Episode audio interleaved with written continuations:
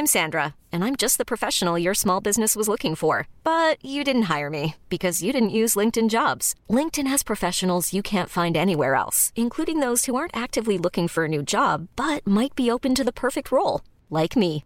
In a given month, over 70% of LinkedIn users don't visit other leading job sites. So if you're not looking on LinkedIn, you'll miss out on great candidates like Sandra. Start hiring professionals like a professional. Post your free job on linkedin.com/achieve today. Que ce soit une famille, une tribu, un clan, un pays, une communauté se construit sur une histoire commune ou un patrimoine commun ou une culture commune. Une communauté, elle est faite de semblables, de gens qui, d'une façon ou d'une autre, ont quelque chose en commun avec vous et vous ressemblent.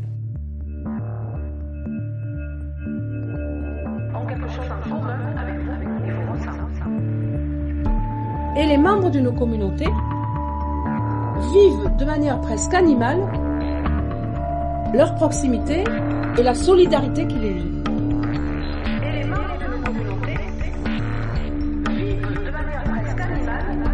Au contraire, c'est avec des personnes, des individus totalement différents de nous, qui n'ont pas grand-chose en commun avec nous, que nous vivons en société.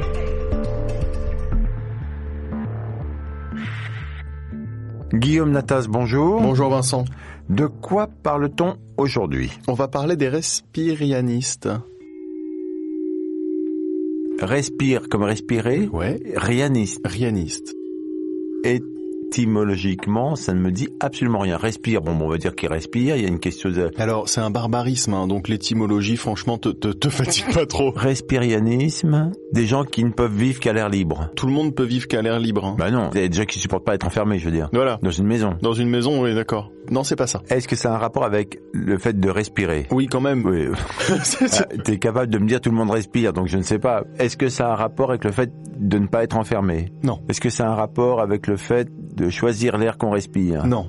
Ça a un rapport avec l'air C'est un rapport avec l'air. C'est un truc qui vient d'Australie. Si ça peut te donner un petit peu le profil. Attends, Australie, c'est des aborigènes Non, qui pas parlent ceux-là. avec la langue des clics, là. Pas les aborigènes. les autres. Ceux qui les ont... euh, Ah, bah, je sais pas. Les respirianistes, c'est des gens qui ne se nourrissent que d'air. Ils ne mangent et ils ne boivent pas. euh, Maria Lipietskaya, on dit Saint Ma- Sainte Marie l'Égyptienne en français. Et cette femme, elle a passé 40 ans dans le désert sans manger, sans boire. 40 ans, 40 années, sans manger ni boire, dans le désert. Quel rapport avec les blancs en Australie? Non, ça c'était pour te donner un petit peu une idée du profil, tu vois. Donc, les respirianistes, c'est ceux qui vivent du prana, c'est ça? C'est ça. Et alors, moi, ça, c'est une communauté qui m'a fasciné parce que vraiment, en fait, elle est fabuleuse parce que de par sa problématique, elle a beaucoup de mal à se développer. Et donc, moi, j'adore regarder les trucs sur les praniques. Les praniques. La nourriture pranique. Donc, on les appelle aussi les praniques, les gens qui sont comme ça. Ah, Les respirianistes sont des praniques, en oui, fait. en fait, respirianiste, c'est un terme traduit venant d'un mot anglais que je ne prendrai pas le risque de prononcer là, parce que je suis pas sûr, bref, euh, qui a été inventé par une gourou euh, australienne, bah c'est plus normal déjà les gourous en Australie. Les kangourous? Oui. Oui, voilà. Par une gourou australienne qui s'appelle Jasmuhine. Jasmine is considered to be an avatar of the food-free lifestyle. After learning to live on cosmic energy, this amazing Australian has spent the past two decades sharing her knowledge and insights with countless others. Through her lectures and workshops, people have been inspired to follow in her footsteps. In addition, to help others on this journey, Jasmine has created music and meditation CDs, as well as written several books, including Divine Nutrition, The Food of Gods, Jasmuhine a inventé donc le respirianisme. Enfin, elle l'a pas tout à fait inventé. Elle est allée chercher ça un peu plus loin. Je crois que ça, un Américain à la base, mais elle, elle a vraiment développé le truc en écrivant un bouquin dans lequel elle donne une méthode pour arrêter de manger et de boire et pour ne se nourrir que, ils disent bien, on n'arrête pas de manger, on arrête de manger de la nourriture physique. C'est-à-dire que nous, ça, c'est loin, tu vois. Que eux, ils t'expliquent que ils mangent bien sûr, mais ils mangent des particules de lumière qui se trouve dans l'air. En mangeant une pomme de terre, on absorbe la lumière métabolisée de la pomme de terre. Et la partie physique, on l'élimine. D'où tient-il son énergie pour son cœur, son foie, sa respiration? Je puise directement l'énergie, mais je n'ai plus de sel. La doctrine des praniques, c'est d'expliquer qu'en fait, bon, on est en train d'évoluer, tu vois. Alors on était, il y a quelques millénaires, on était cannibales, tu vois. Puis on est devenu juste omnivore, donc on mangeait des cadavres d'animaux, alors ça c'est quand même dégueulasse, tu vois.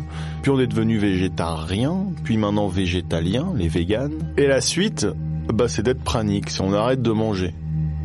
Parce que la bouffe, c'est quand même le problème général de la Terre. Il t'explique les conflits, c'est à cause de la bouffe, la faim, c'est à cause de la bouffe, et ça, ça, va chercher loin. Donc on arrête de manger de la nourriture physique, et ça nous met très bien. Il y a eu des expériences qui ont été faites, notamment sur un yogin en Inde qui ne mange pas, qui ne boit pas depuis 70 ans. Il a 85 ans. Il a été observé par euh, des scientifiques euh, dans un hôpital euh, pendant 15 jours. Ils ont établi qu'il est pranique et que ses organes, c'est les, les organes d'un homme de 25 ans. C'est quoi exactement le prana? Le prana en tant que tel, déjà c'est rien faut être.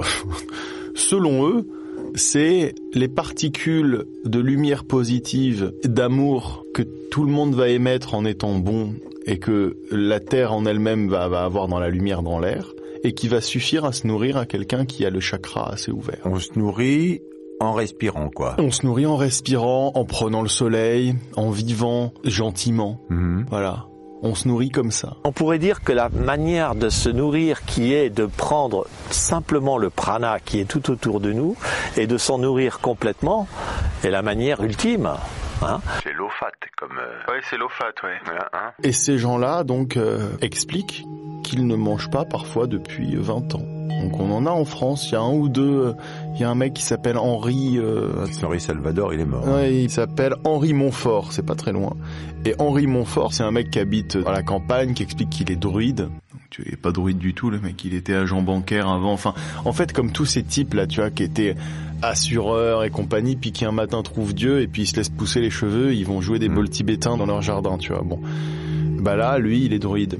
Euh, il dit parfois je bois un peu d'eau quand je suis, euh, par exemple, quand je vais dîner avec des gens, bon, pour être quand même un peu sociable, il boit un peu d'eau. Mais il a pas mangé depuis. euh, Parce qu'il va dîner avec des gens. Ouais, parfois, ouais. C'est quand même juste n'importe quoi, là. Non, mais dîner euh, social. Il apporte son plat, il apporte son prana. J'ai amené un peu de prana, qui en veut. Ah bah personne, mais d'accord, ça fait plaisir. Donc il doit être décédé, Henri. Alors c'est ça, c'est ça l'astuce. C'est que tous ces gens-là ne sont pas décédés. Ça fait 13 ans que j'ai pas mangé et je suis toujours vivant et en pleine santé. Voilà, c'est ça qu'on va témoigner. Les guerres, euh, la jalousie, le désir de posséder, le désir de prendre, viennent du fait de la nourriture. Depuis l'aube de l'humanité. hein. Ah non, il est encore là, il est là Henri encore Montfort. Absolument, il fait des vidéos sur YouTube. Alors, je crois que récemment, il a, il a quitté la vie publique, moi je le suis, depuis plus de dix ans. Donc Henri Montfort, je l'ai vu, je l'ai pas vu maigrir, hein, il, va, il va- il va vraiment très bien, mais je l'ai vu un petit peu se radicaliser dans ces, dans ces trucs-là et compagnie. Et Henri Montfort, il mange pas. Il dit qu'il mange pas. Tu sous-entends qu'en fait il mange? Ah bah bien sûr. Mais en fait, c'est là toute l'astuce des respirianistes. C'est qu'évidemment, ils mangent. Tous les gourous respirianistes mangent. Mais comment tu le sais? Bah parce que sinon, ils seraient morts, Vincent. Une personne peut vivre sans se nourrir et sans boire pendant de longues périodes de sa vie.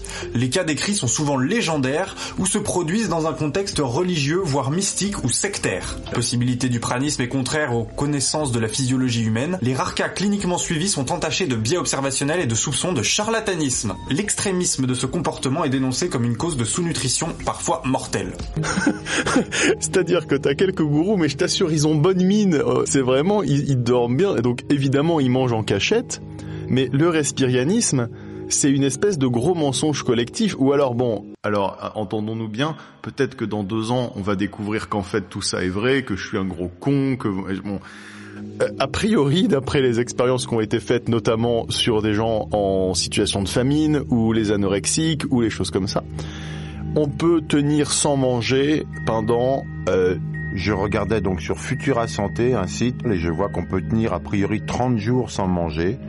alors qu'on ne peut pas vivre plus de 3 jours sans boire. Alors 30 jours, c'est sans manger mais en buvant Oui, non, mais et en buvant des oui. trucs. euh, Bah, puisque tu ne peux pas tenir plus de 3 jours sans boire. Ouais, mais pas en buvant de l'eau, à mon avis.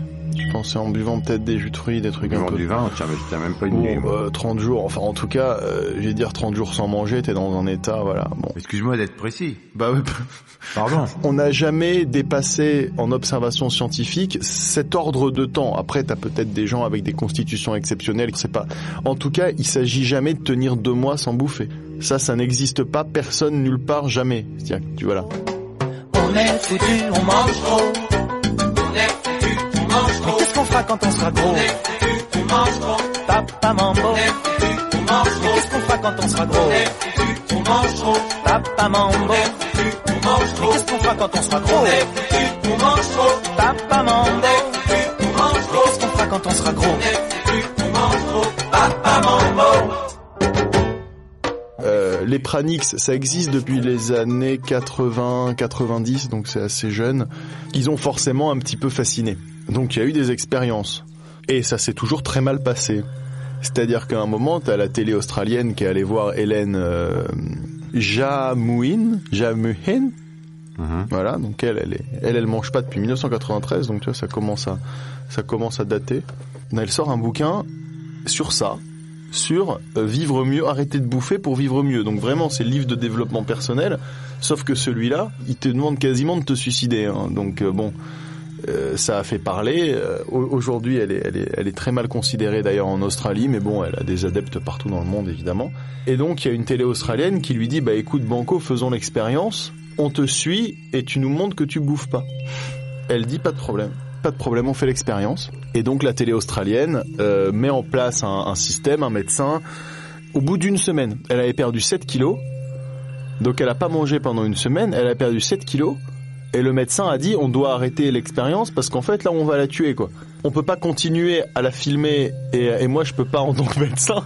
Elle était dans un état pas possible, son rythme cardiaque avait doublé, elle avait les pupilles comme ça et donc ils l'ont vraiment suivi. Donc elle a vraiment jeûné pendant 6 ou 7 jours et elle était complètement démolie, pas du tout comme d'habitude.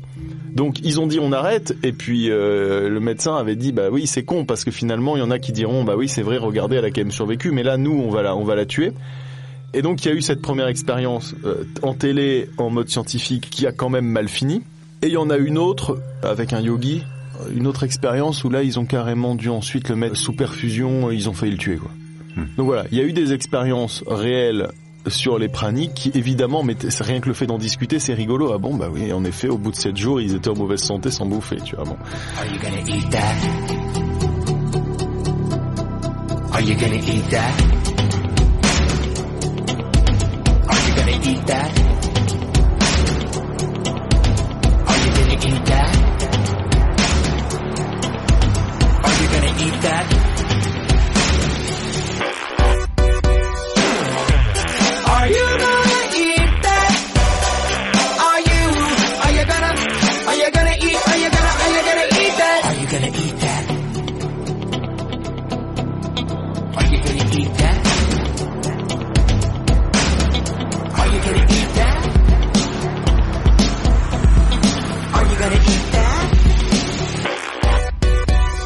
Parallèlement, quand t'écoutes les gourous praniques, ils te citent souvent des expériences qui sont fausses évidemment. Ils te disent oui, ça a été observé euh, en Inde, un tel a passé plus de deux ans euh, sous vu par des scientifiques. Il n'a jamais été en aussi bonne santé que quand il ne mangeait pas. Et puis moi-même, voilà. Donc en fait, il y a toute une espèce de gros mensonge qui coûte aussi un peu cher à la communauté parce que c'est un truc que chacun va pratiquer chez soi en mentant. Donc t'as pas mal de blogueurs praniques T'as des forums énormes, des forums, mais c'est incroyable. Les forums praniques, ça vaut le coup d'y aller.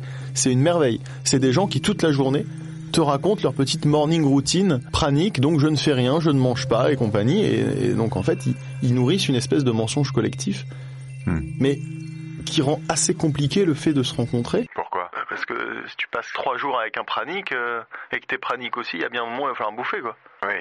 Mais ils le savent tous qu'ils mentent, donc c'est pas très grave. Eh ben non, c'est pas trop comme ça que ça marche. Parfois, quand t'es dans un mensonge collectif, tu penses que t'es le seul à mentir. Ah. Ils y croient. À mon avis, ils y croient. Et eux, ils se disent, moi, je suis pas encore assez parce que ça, bon, il y a eu des, il y a eu des accidents.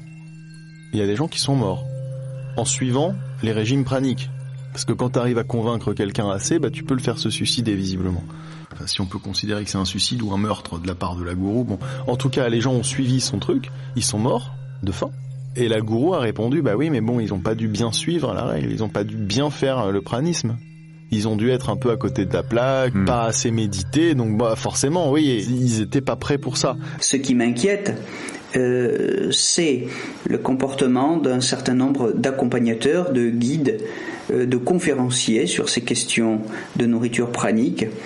Euh, comportements euh, qui sont particulièrement en lumière aujourd'hui euh, du fait d'un petit accident qui secoue euh, la planète pranique, un petit accident pour les praniques dramatique puisqu'il concerne le décès à l'occasion d'une retraite pranique organisée par euh, Nicolas Pilars, le disciple de Henri Montfort, processus euh, au cours duquel, au onzième jour donc, un participant, eh bien, ce, participant a, trouvé la mort. Donc il y a là-dedans ensuite quelque chose d'un peu culpabilisant où tu te dis bah attends si moi j'ai encore un peu faim, si moi j'arrive pas à vivre du prana, c'est que je suis euh, un connard donc je vais continuer à dire que j'y arrive très bien. Vu que tous mes potes y arrivent très bien, bah eux ils sont dans la même situation et donc tu as une espèce de communauté menteuse sur quelque chose en plus de complètement absurde qui naît comme ça sur internet et qui se raconte dans des interviews, dans des reportages, dans des dans des documentaires qui sont bidonnés, enfin des documentaires qui sont des documentaires euh, orientés, tu vois, par les, les gens de, de la communauté. Et voilà. Et qu'est-ce que ces gens-là se racontent euh, sur leur forum? Ils se racontent beaucoup leur euh, leur expérience, c'est-à-dire que ils, s'épanchent sur euh, comment le, respirianisme a changé leur vie, comment est-ce que depuis six ans ils ont pas mangé, comment est-ce que leur corps réagit, comment, tu vois, c'est des gens qui aiment parler d'eux, qui aiment se décrire, qui aiment expliquer aussi, donc bien sûr après ils sont sur d'autres sujets de méditation, de fabrication de trucs artisanaux, de, les trucs classiques. Et ils intègrent les nouveaux, ils les accueillent et ils leur donnent des conseils. C'est aussi une bande de baba cool, c'est encore des gens qui sont habillés en toge avec des sandales, etc. Aussi. Ouais, oui, c'est un peu ça, oui.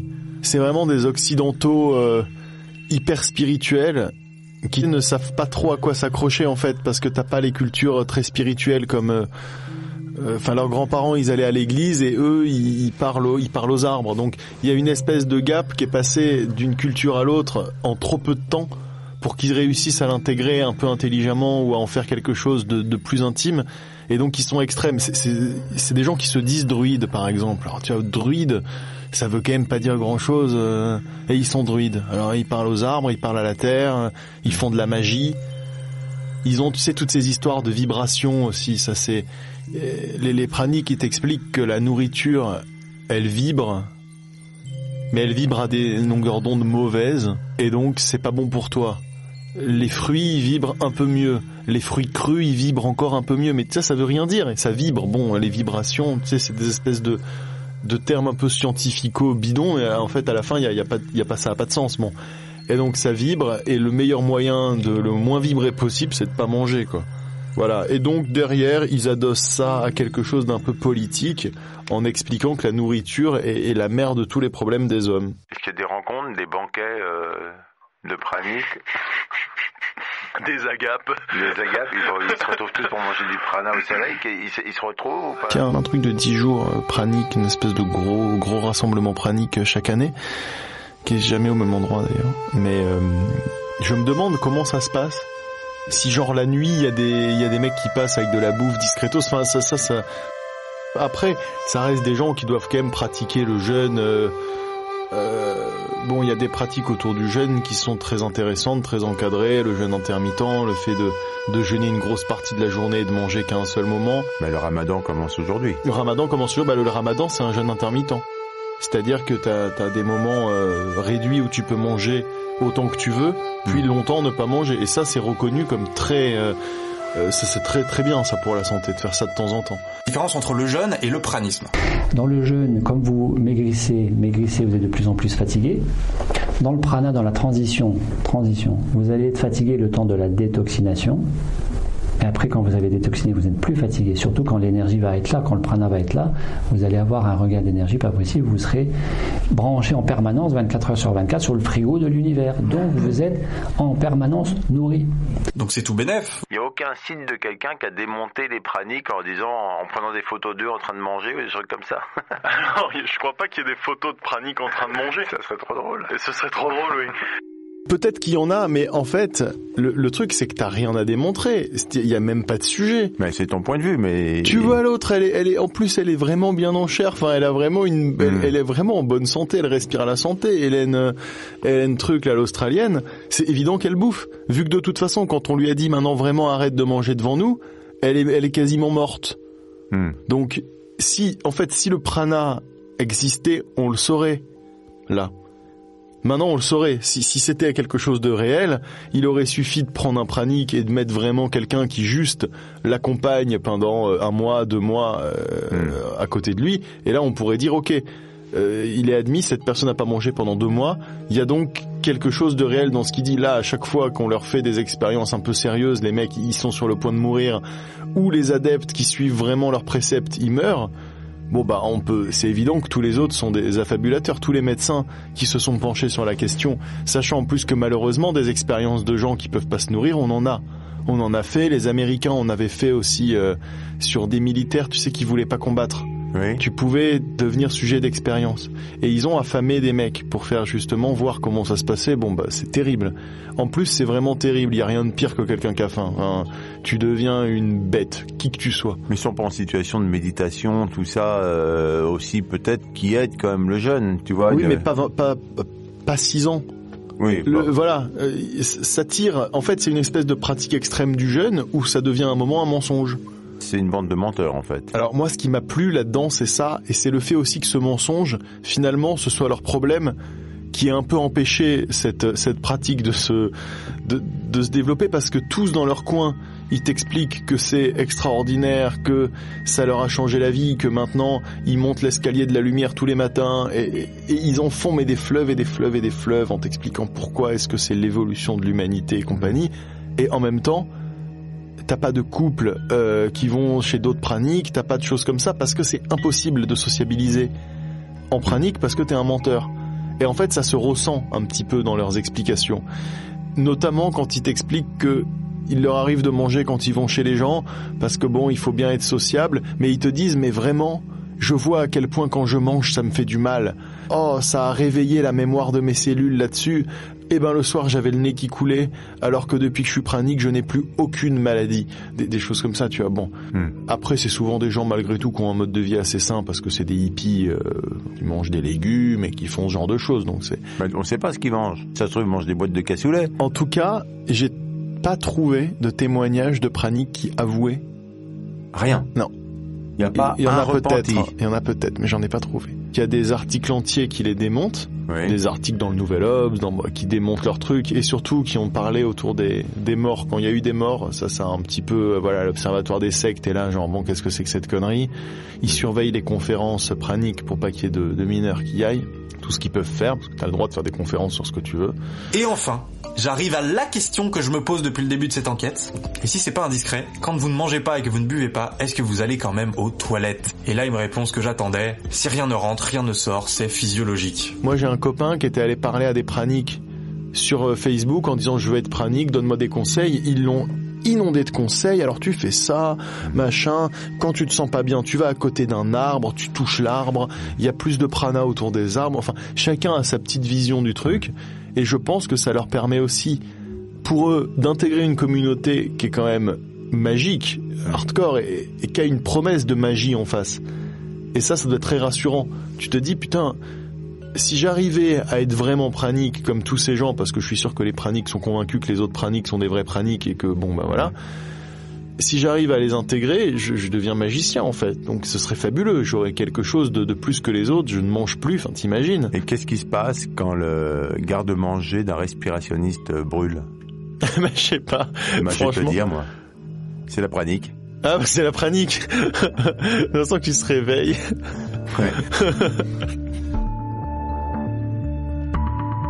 Bon moi ça m'a donné faim. Allez salut. Salut Vincent.